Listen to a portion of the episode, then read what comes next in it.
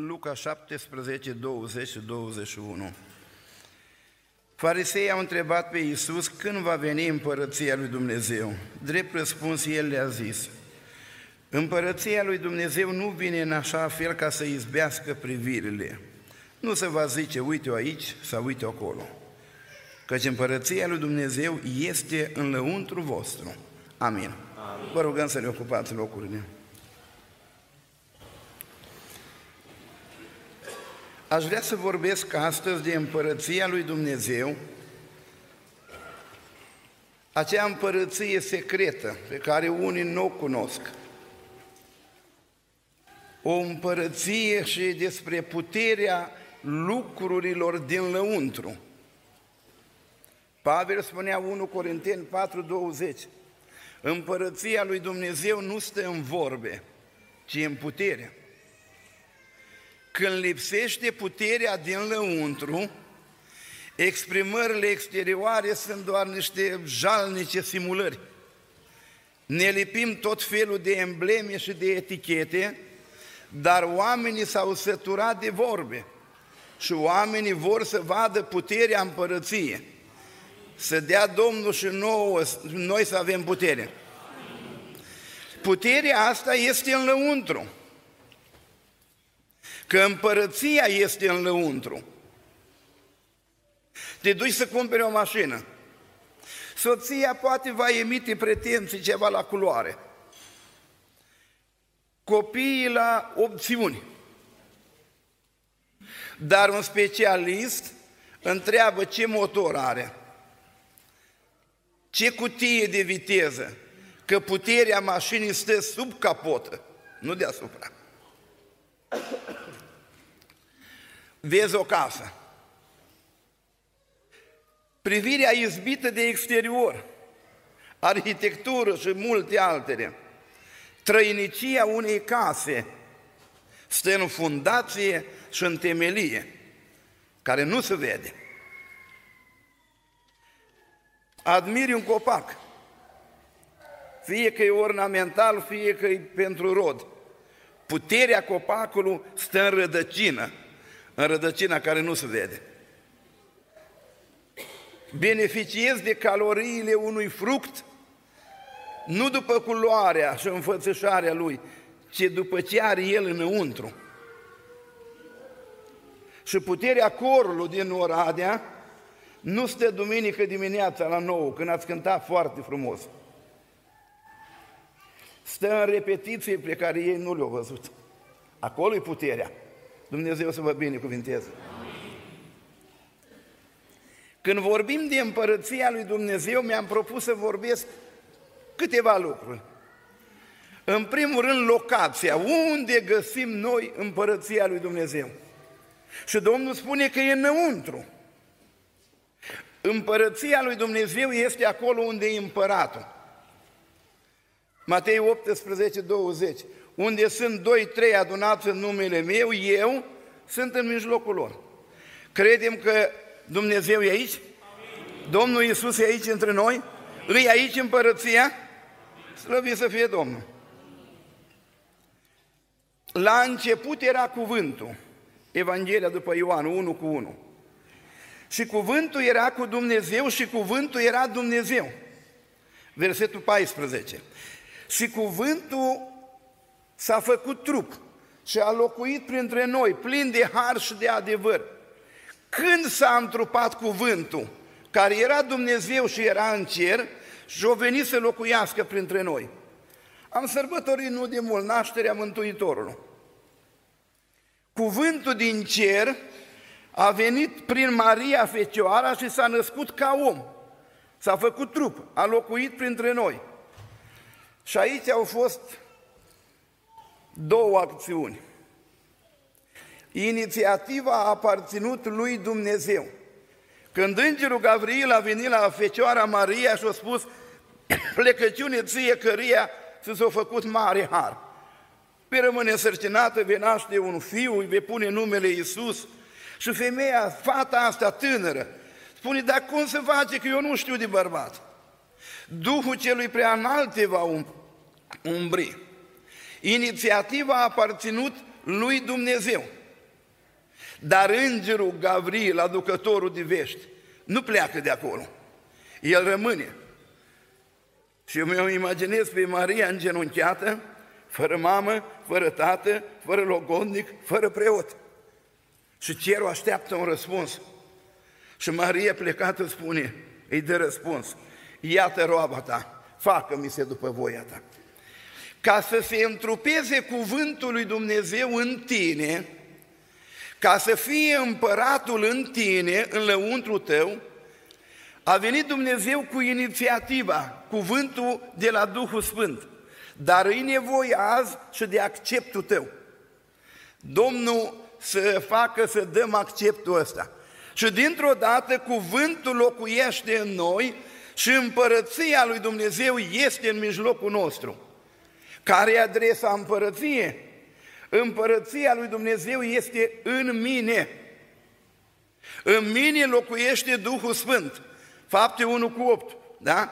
Voi veți primi o putere. Puterea asta a venit în mine și eu port cu mine împărăția. Mă duc la servici cu împărăția, stau de vorbă cu oamenii, am împărăția, mă duc la școală, împărăția e cu mine, călătoresc, împărăția e cu mine, simt împărăția lui Dumnezeu. Care e adresa împărăției? E inima mea. Care e adresa împărăției? E familia mea. Că împărăția are așa o progresie, are, dacă vreți, locații simultane. Mă întreabă cineva, măi, tu ești din Bosanci? Da. Altul mă întreabă, tu ești din Suceava, nu? Mm-hmm. Altul, cum mă duc, am fost, de unde vii? Tu ești din România. Din România. Până la urmă, eu de unde sunt? Îți din Bosanci, din Suceava și din România. Împărăția lui Dumnezeu este odată în inima mea, în aceeași măsură împărăția lui Dumnezeu este în familia mea. Azi s-a vorbit aici de părinți, de copii, de familie și întrebarea, în casa ta îi manifestată împărăția lui Dumnezeu? Îi trăită împărăția lui Dumnezeu? Oamenii din exterior, vecini, văd în viață și în familia mea, văd împărăția lui Dumnezeu și apoi se extinde împărăția. Împărăția lui Dumnezeu este în adunarea Sfinților. Și chiar aș vrea ca în Oradea să se întindă împărăția. Isaia 54, lărgește locul locuinței tale, întinde funii la dreapta și la stânga, să mai se pocăiască oameni din Oradea. V-aș face o urare, nu știu fratele Nelu ce spune, să fiți așa de mulți că nu mai încăpeți în adunare. Doamne ajută la asta! Asta e adresa împărăției. Aș mai vrea să vorbesc ceva de caracteristicile împărăției.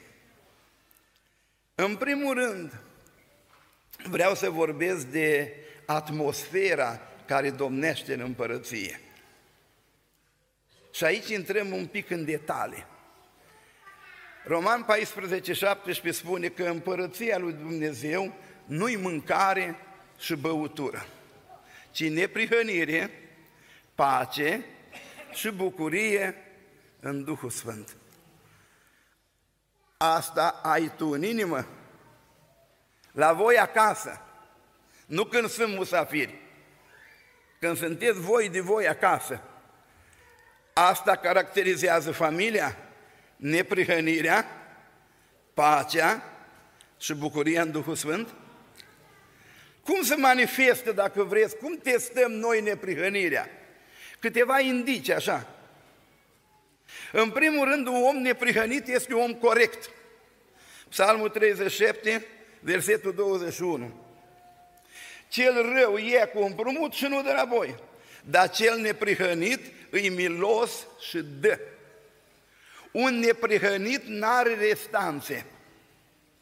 Un neprihănit când se întâlnește cu un om nu le evită că e dator. Omul neprihănit este un om corect. Spunem amin? În acela psalm, neprihănirea se dovedește prin vorbirea noastră. Versetul 30.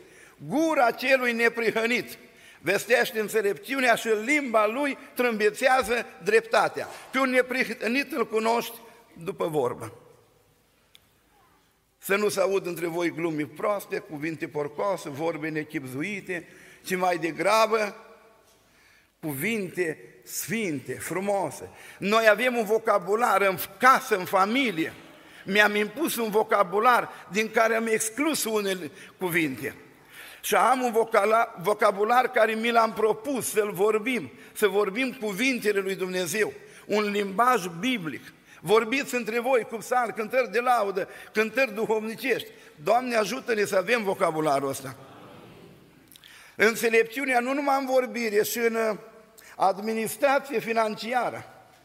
Proverbe 10, 16 spune, uh, cel neprihănit întrebuințează câștigul pentru viață, dar cel rău pentru păcat. Cum întrebuințăm noi? Și așa câștigăm banii greu. Vedeți dumneavoastră câtă muncă, câtă sudoare ca să vii acasă cu 2 lei. Ce faci cu banii ăștia? Neprihănitul are înțelepciune în administrație. Și asta eu văd, se vede. Cel neprihănit nu va face de rușine niciodată pe nimeni. Nu va ironiza, nu va glumi, nu va batjocori, nu va pune în, în situații din astea urâte. Eu știu un caz în care doi tineri sau erau îndrăgostiți, erau logodiți și mirile află că logodnica lui e însărcinată. O văzut că e însărcinată. Stă de vorbă cu ea și întreabă, voi, dar cu cine e rămas însărcinată? Și ea așa spune, eu sunt însărcinată de la Duhul Sfânt. E vorba de Maria, vorbesc din Scriptură. Spune Matei 1 cu 19. Iosif era un om neprihănit și nu voia să o facă pe Maria de rușine. Eu când văd că unul așa râde de altul, îi scoate în evidență niște uh, fapte negative, îl pune într-o postură din asta jenantă, eu nu mă gândesc la acel acuzat, eu mă gândesc la acuzator, cât e el de neprihănit când vrea să râdă de altul. Apoi neprihăniți să vin la adunare. Atâta sunteți de neprihăniți cât veniți la adunare. Că spunem Psalmul 1, cel rău nu poate ține capul sus în ziua judecății, nici păcătosul în adunarea celor, înseamnă că neprihăniți să adună, au părtășie. Îi neprihănirea asta în inima ta? Dar la tine acasă este neprihănirea asta? Probabil în adunare este. Că noi de multe ori ne cosmetizăm imaginea asta de creștin când venim la adunare, când venim la învon. Cu odată spunea un băiețel lui tată să, tăticu, ai ne mutăm, stăm la adunare. Dar de ce, măi? La adunare așa ești de bun, așa ești de pocăit, probabil că acasă nu era chiar așa. Împărăția lui Dumnezeu în neprihănire, pacea. Cum stăm cu pacea din inimă? Pacea e pe trei nivele, știți dumneavoastră. Pacea lăuntrică, pacea cu oamenii și pacea cu Dumnezeu. Este câte un om care nu are pace în el însăși, domne. Așa-i țepos ca ariciu. Nu-l poți aborda, nu știi cum să-i dai bună ziua ca să nu se supere. Tot timpul el îi contra, tot timpul are ceva de spus. Dar eu mă gândesc, așa e în împărăția lui Dumnezeu? Că în împărăția lui Dumnezeu îi pace. Avem pace lăuntrică, avem pace în casă, în familie, că pacea cu ceilalți oameni începe din familie. Că eram odată într-o familie și un frate proroc spune la o familie tânără, mi-a arătat Domnul că vine un duc de ceartă. Filipen 2 cu 3 spune, nu faceți nimic din slavă de șartă sau din duc de ceartă. Că cearta e dată, sfada asta, cum spunem la Bucovina, e dată de un duh. Și spune, am văzut că vine un duc de ceartă, vă ațâță pe unul împotriva altuia și vă certați până seara și vă culcați certați și duhul ăsta se dă deoparte foarte satisfăcut. Băgați de seamă când aveți certuri între voi, astea nu de la Duhul Sfânt. Astea au venit niște duhuri de ceartă. Cât te cerți în casă cu nevasta Și la urmă spune, nici nu mai știu de la ce m-am luat. Mă. Că te iei și te cerți. Și mai apare o problemă, fac numai o mică paranteză. Iacov spune 4 cu 8, curățiți-vă inima, oameni cu inima împărțită. Eu am găsit împărțirea inimii nu după cum o fac cardiologii, cu două atrii și două ventricole, nu. Așa, inima asta duhovnicească, am găsit unul împărțiri în ele. 1 Ioan 3, 21 spune, dacă nu ne osândește inima, avem îndrăzneală. La mine inima am găsit de multe ori împărțită între îndrăzneală și osândire. Am îndrăzneală că copil de Dumnezeu, 1 Ioan 3 cu 1. Vedeți ce dragoste ne-a arătat Tatăl să ne numim copiii lui Dumnezeu și suntem. Și eu știu versetul ăsta. Dar mai știu un verset. 1 Petru 3 cu 7. Tot astfel, bărbaților, la rândul vostru, purtați-vă cu înțelepciune, cu nevestele voastre, dând cinste femeie, ca unui vas mai slab, ca unele care veți moșteni împreună harul vieță, ca să nu vă fie împiedicați în rugăciunile. Și eu trag o ceartă cu nevasta, că și ea vorbește și eu știu să vorbesc, și nu m-am gătit de certat și mă sună, frate Dragoș, am un băiețel, are o febră, nu vrei să vii să faci ungerea? Și eu am îndrăzneală, că am Biblia, am Iacob 5 cu 13 la 16, eu sticluța, dar mai am o osândire de urmă. Cum să mă duc dacă rugăciunea mea e împiedicată? Ce rugăciune? Până unde ajunge? Și atunci încep negocierile cu sticluța în mână, hai să mai stăm un pic de vorbă. Așa e pocăința. Eu vorbesc mai mult ipotetic, eu chiar nu mă cert. Dar se întâmplă. În camera asta a dorințelor, în camera rugăciunii, se întâlnește împărțirea asta între, între dorințe, între nevoi, între strigătul tău după Dumnezeu și o sândire. Bine ar fi să scăpăm de o sândire. Dar uh, nu intrăm în uh, detalii în privința asta. Revin la împărăția lui Dumnezeu. Când ești în ceartă acasă, când nu mai ai nici dragoste, nici autoritate, da? Am să notez. Am să mai pun ceva și am să predic și eu. Cum e cu, cu împărăția lui Dumnezeu din casă la mine? Că împărăția lui Dumnezeu e neprihănire, pace și bucurie în Duhul Sfânt. Să fie pace, oameni buni, în inima voastră. Mă rog Domnul să fie pace în casele voastre și să fie pace în adunare. Și bucuria în Duhul Sfânt. Să spunea aici fapte 1, 8. Am înțeles că a avut două săptămâni de rugăciune. Domnul să vă binecuvinteze. Când vine Duhul Sfânt, puterea aceea care îi caracteristica împărăție, că împărăția lui Dumnezeu e putere, vine Duhul Sfânt cu darurile Duhului, vine Duhul Sfânt cu roada Duhului, vine Duhul Sfânt ca rezultante acestora ne călăuzește în fiecare zi. Și așa mă rog să fie la speranța, la Oradea, în adunare. Împărăția lui Dumnezeu, ca și atmosferă, îi neprihănire, pace și bucurie în Duhul Sfânt. Dar în lăuntru, în lăuntru, în împărăție, mai este ceva. Psalmul 128. Nevasta ta e ca o viță roditoare în lăuntru, am ales expresia asta, în lăuntru case tale. În împărăția lui Dumnezeu se aduce rod. Rod. În împărăția lui Dumnezeu este rodire. În ce este rodul ăsta? În primul rând, în oamenii care s-au pocăit prin tine, prozelitismul care îl facem noi.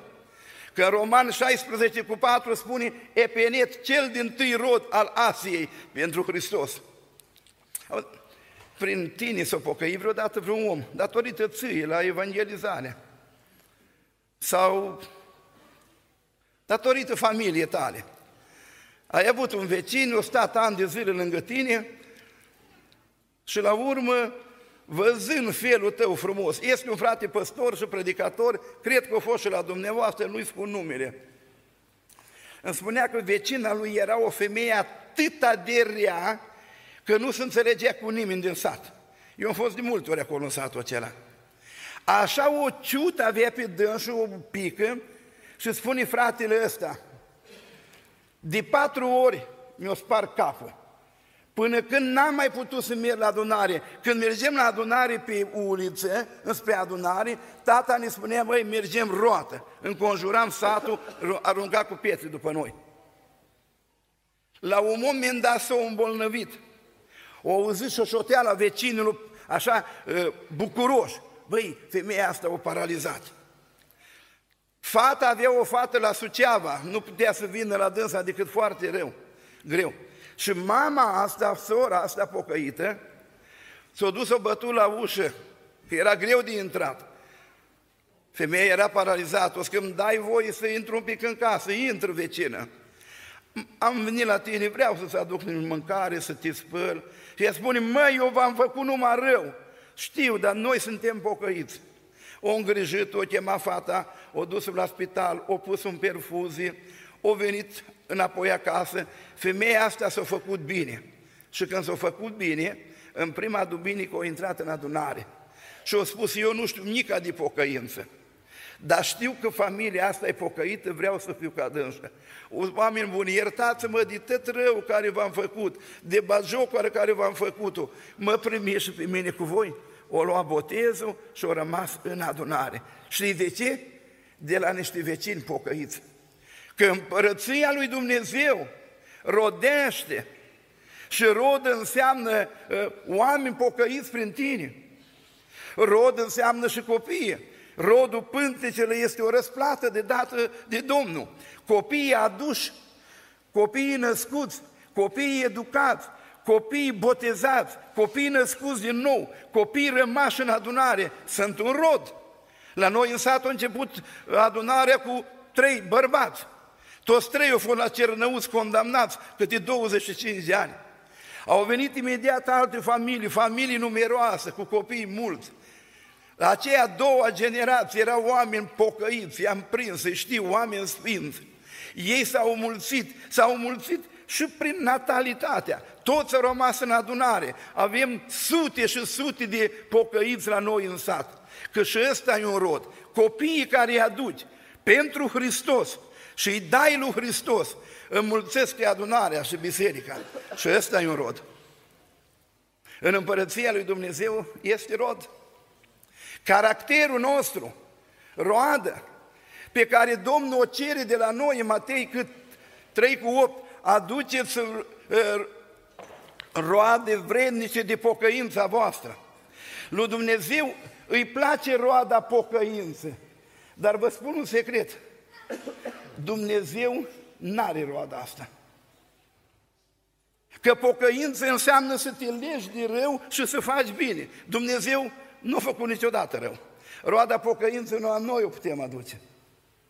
De aceea Domnul are nevoie de, de tine și de mine. Eu sunt vița, Ioan 15. Voi sunteți mlădițele, tatăl meu este vierul. Viticultorii spun că vița nu rodește, are nevoie de mlădiță ca să rodească. Noi suntem mlădițele, noi aducem rod pentru Hristos.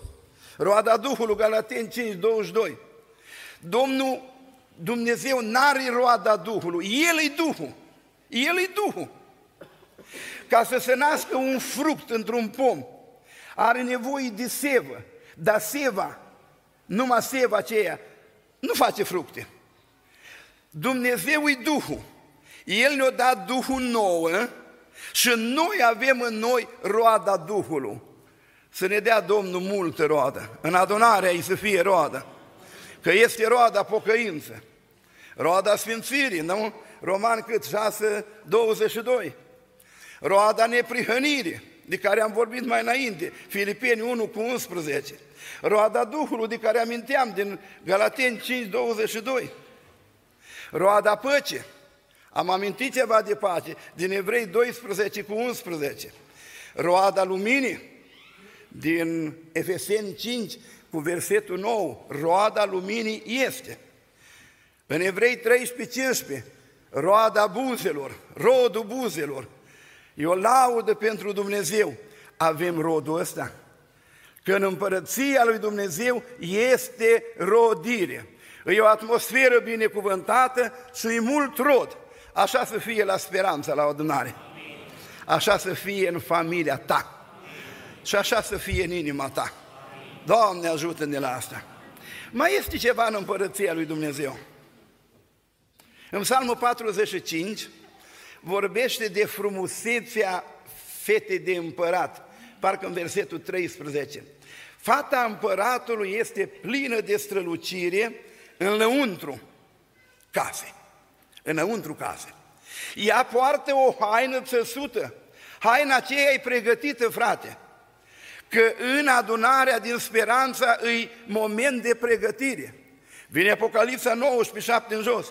Să ne bucurăm, să ne veselim, o veni nunta mielului, soția lui s-a pregătit, i s-a dat să se îmbrace cu in subțire, curaj și strălucitor. Inul subțire sunt faptele neprihănite ale Sfinților. Care mireasă are nuntă și nu-și pregătește rochea? Este o tânără care se mărită aici la voi și nici nu doare capul din nuntă, de, de rochie? Dar rochia ta de nuntă, acum o pregătești, o țești la Gherghef. Inul subțire sunt faptele neprihănite ale Sfinților. Oameni buni, frații mei, hai să ne pregătim haina, că îndată începe nunta. Domnul să ne ajute. Înăuntru-i pregătire, înăuntru-i frumusețe. Frumusețea înăuntru. Fata împăratului plină de strălucire înăuntru casei împărătești. Luat chiar în mod fizic.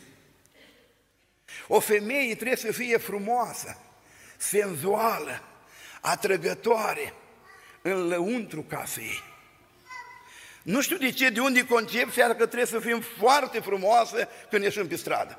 Foarte atrăgătoare, foarte ispititoare când ieșim din casă. Nu, ai dreptul să fii așa ispititoare, dar pentru bărbatul tău în casă. Că frumusețea se consumă înăuntru. Să ne dea Domnul înțelepciune. Am un uh, frate de la bibolărie. El predică, predică, predică și când vede reacția spune, ne oprim că intrăm pe teren moale, gata. Apoi mă opresc și eu din, din asta. Înăuntru case, înăuntru împărăție, înăuntru e o atmosferă frumoasă, îi multă rodire și îi pregătire și frumusețe. Domnul să ne facă așa să fim și noi. Bun, dar înăuntru mai este ceva. Și asta nu-mi place. Pavel spunea în Corinteni, acolo 10-7, de afară îți lupte, dinăuntru temeri. Sunt temeri în împărăția lui Dumnezeu? Teamă de ce? De ce să te temi în adunare? De ce să se teamă păstorul în adunare? 2 Corinteni 11 cu 3 Dar mă tem că după cum șarpele a amăgit pe Eva pe înșiretlicul lui, tot așa și gândurile voastre să nu se strice de la curăția și credincioșia care e în Hristos. Știți că înăuntru, dincolo de atmosferă, rodire și frumusețe, există și pericol. Pericolul ca gândurile unora de noi, ne pune în grămadă toți, să nu se strice. Că vine diavolul, raiul era bine delimitat între râurile astea, dar o venit șarpele înăuntru. O venit acolo la gar să stea de vorbă. Ei vine uh, diavolul cu gânduri. Care e sursa gândurilor? Odată sunt nevoi trupești, evenimente sau ispitirea ale vrășmașului sau gândul de la Domnul.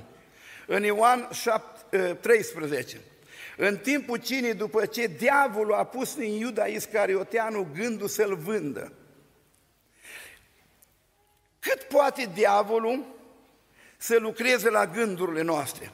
Oare diavolul știe gândurile mele? Are putere să înforțeze rațiunea mea și să pună el gândurile acolo? Și eu zic că nu. Omul este responsabil de gândurile lui. Tu ești responsabil de gândurile care le ai. Ce poate diavolul să te ispitească? Căci ispita este un atac violent la nivelul minții. Dar ispita nu e sinonim cu păcatul. În Evrei 4:15 spune, noi nu avem un mare preot care să n-aibă milă de slăbiciunile noastre, ci de unul care a fost ispitit ca și noi în toate lucrurile, dar fără păcat. Diavolul își permite să-ți inducă anumite gânduri, anumite atracții. El are în firea noastră un aliat teribil, dar responsabilitatea gândurilor o ai tu. Și vine Pavel și spune, dar mă tem. Mă tem să nu vi se strice gândurile. Cum se întâmplă că după ani de căsnicie apare divorțul? Nu cumva o venit diavolul și a stricat gândurile? Cum se întâmplă după o copilărie fericită, un băieț și o fată fuge de acasă?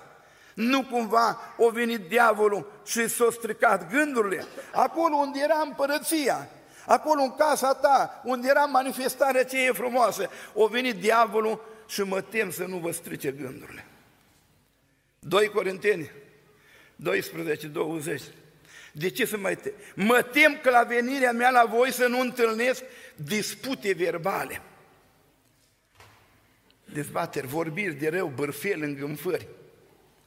Sunt dispute din astea verbale în casele noastre?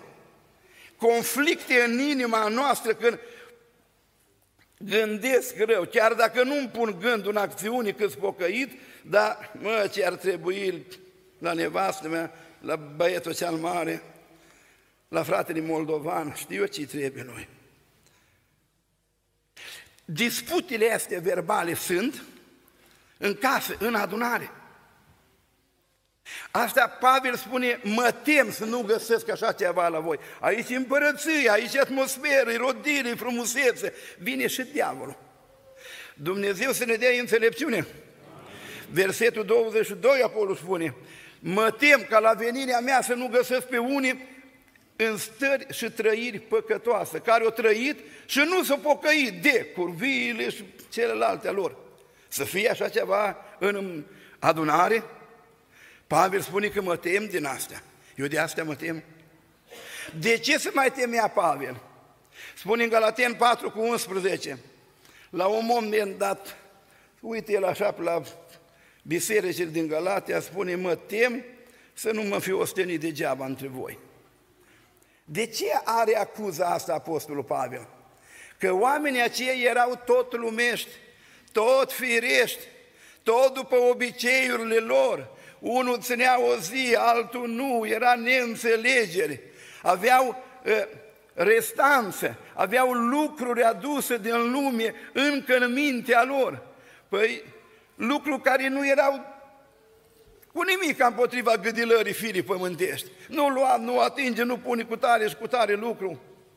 Și Pavel spune, mă tem că strădania mea să nu fie zadarnică. Fraților, scrie în Efeseni, capitolul 2. Voi erați morți în greșalele și în păcatele voastre în care trăiați odinioară după mersul lumii acesteia, după Domnul puterii vă Duhul, la Duhul care lucrează acum în fie. Între ei era și voi odinioară când trăiați în aceste lucruri. Există două entități, lumea și biserica. Lumea are mersul ei, frații mei, după mersul lumii acesteia. Biserica are mersul ei, nu trebuie confundate. Că spune Ioan 2, 15, epistola, nu iubiți lumea, nici lucrurile din lume. Dacă iubește cineva lumea, dragostea Tatălui nu este în el. Că tot ce este în lume, pofta ochilor, pofta firii pământești, lăudăroșia vieții, nu sunt de la Tatăl, sunt din lume. Lumea și pofta ei trece, cine face voia lui Dumnezeu rămâne în veac. Frații mei, lumea are mersul ei. Biserica are mersul ei. Când noi împrumutăm lucruri din lume ca să le aducem în împărăția lui Dumnezeu, Pavel spune, mă tem să nu mă fiu ostenit degeaba între voi. Să ne ajute Domnul să ne verificăm viața. Nu mai insist în privința aceasta. Mai am o recomandare. Tot înăuntru mai trebuie făcut ceva. Și e bine să facem. Spunea Domnul Iisus în Matei 23 cu 26 versetul. Fariseu orb. curăță mai întâi partea din lăuntru a paharului, ca partea de afară să fie curată. An de zile eu am umblat pe câmp cu sapa în mână. Poate mai fost și alții ca mine. Cel puțin de trei ori pe an prășuiam porumbul. Ieșea bureană, ieșea bureană. Ce făceam eu? Tăiam lăstare. Dar nu dam așa de adânc să scot rădăcina. Ce facem noi pocăiții? Curățăm partea de afară, ne îmbrăcăm cuvincios, mă duc la adunare să nu se iei comitetul de mine. Mă mai duc din când în când la adunare că mă întreabă frate, măi, nu te-am văzut de mult. Rădăcina e alta. Eu mai tai lăstare așa de ochii oamenilor să nu fie bureanul prea mare. De ce striga Ieremia? Cu desfeleniți un ogor nou și nu semănați între spini. Dacă o bucată de pământ e prloc, să spunem la noi, ani de zile n-ai cultivat-o, când vrei să pui ceva în pământ, trebuie să are adânc, să dai cultivatorul, să dai cu grapa. Am văzut mormane de rădăcini ca să fie mai ușor. Noi curățim de multe ori partea de afară a paharului, dar înăuntru spurcăciuni. Și vine Domnul Iisus, spune, mai curăță partea din lăuntru, că partea de afară va fi curată. Psalmul 23, paharul meu e plin de dă peste el. Când înăuntru am curățire, am sfințire și de în afară nu spală și partea de afară a paharului? Nu se face partea de afară a paharului curată? Din când în când ne mai uităm în inimă. Eu mă mai uit din când în când în familie, ne mai uităm în biserică și spun mai trebuie o renovare. Ioan 10, 22, era praznicul noirii templu. Din când în când trebuie câte o curățenie făcută în viața noastră. 2 Cronici, capitolul 29, versetul 15 în jos. Intră oamenii să facă curățenie. 8 zile curăță înăuntru, 8 zile curăță afară, după 16 zile, după ce o cărat cu roaba, murdărie în părâul Chedron, o venit și raportează la împărat, templul e curat, se poate face slujbe. Din pricina slujbelor se face și mizerie. Și nu putem renunța la, la slujbe. Eu am fost în templu și m-am gândit acolo. Citiți, vă rog, prin Împărați, capitolul 8, câte jerfe se aduceau, mii de oi și mii de boi. Eu am fost crescător de animale până nu de mult. Păi un porc cântai într-o zi sau un taur cântai într-o zi, am treabă de dimineață până seara și umblu cu furtunul de apă, ia băligarul, ia pielea, ia copitele, ia coarnele, fugărește muștile, da? Toată ziua ai, dar la mii. Păi se făcea murdărie. Ei, din când în când mai trebuia curățenie făcută. Și în adunare, după multe slujbe, încheiem sezonul de căsătorii. În anul când m-am stat eu, în 1986, au fost 18 nunți la rând, în toată duminica 18. Și acum, când se termină sezonul căsătorilor, spunem la comitet, băi, hai să vedem. Ce ar mai trebui curățat în urmă la atâtea anunți? Că fiecare vine cu o moftă în plus, fiecare vine cu o dorință în plus. Puțin sunt cei care vor să fie nunta lor mai simplă, mai uh, uh, pocăită, mai smerită, nu? Fiecare aduce ceva și la urmă tragem linia, asta nu-i voie, asta nu-i bun, asta nu-i bun, mai facem curățenie. Mai facem curățenie în casele noastre. Și vai de câtă curățenie am eu nevoie în inima mea. În lăuntru. În lăuntru e împărăția lui Dumnezeu. Înăuntru e atmosferă, e rodire, e frumusețe, dar trebuie și curățire. Înăuntru sunt și pericole. Domnul să ne păzească pe fiecare. Și dotând templu, să ne facem rost de câteva lucruri în lăuntru nostru. Psalmul 42, cât versetul 5. Pentru ce te mâhnesc suflete și gemi în lăuntru tău? Nădăjduiește în Dumnezeu, iarăși îl vei vedea. Înăuntru nostru avem nevoie de o mare cantitate de nădejde. Roman 15 cu 13. Dumnezeul nădejde, spune la urmă, să vă umple de toată nădejdea. Eu am înăuntru meu nădejde. Am probleme, am necazuri, Trăim prin viața aceasta. Am înmormântat pe cei dragi, am trecut cu situații dificile, dar am nădejde că Dumnezeu care este înăuntru meu îmi face bine. Ai nădejde aceasta? Psalmul 51, versetul 6, dar tu cer ca înțel- adevărul și înțelepciunea să locuiască în lăuntru meu. Vrea Dumnezeu în lăuntru tău să fie adevăr. Vrea să fie înțelepciune. În psalmul cât 94, parcă cu 19, când gânduri negre se frământă cu grămada, mângâierile tale mă înviorează sufletul. Să ne dea Domnul în împărăție, aici în adunare, când treceți prin necaz, și nădejde și mângâiere. Împărăția lui Dumnezeu nu vine așa ca să izbească privirea. Așa cum de multe ori suntem noi tentați oamenii. Ca în Iosua 22 a făcut un altar care izbea privirea. Cele două seminții și jumătate de dincolo de Iordan. Așa ca Samuel care se duce în casa lui Isai, negreșit ăsta ai unsul Domnul. Și Domnul îi spune, Domnul nu se uită la ce izbește privirea. De prea multe ori ne exteriorizăm cu programele noastre, arătăm lumii lucruri care le izbesc lor privirea. Nu sunt rele, sunt bune când pleacă din lăuntru. Și doresc ca aici la Oradea și în casa ta și în inima ta să fie împărăția lui Dumnezeu. Nu numai vorbe, și putere. Amin.